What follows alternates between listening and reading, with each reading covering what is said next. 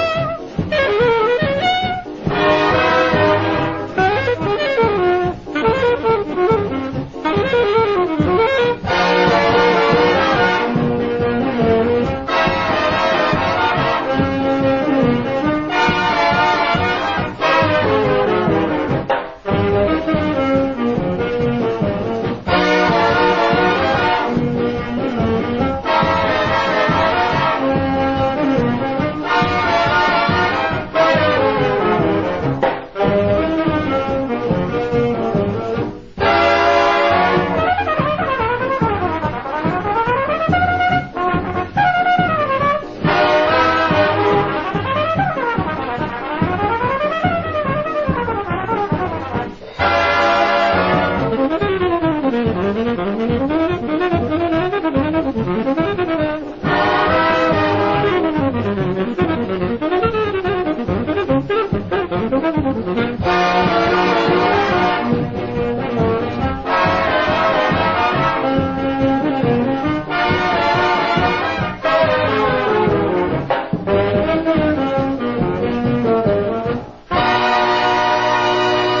Você ouviu Hino de Vassourinhas, de autoria de Matias da Rocha e Joana Batista Ramos.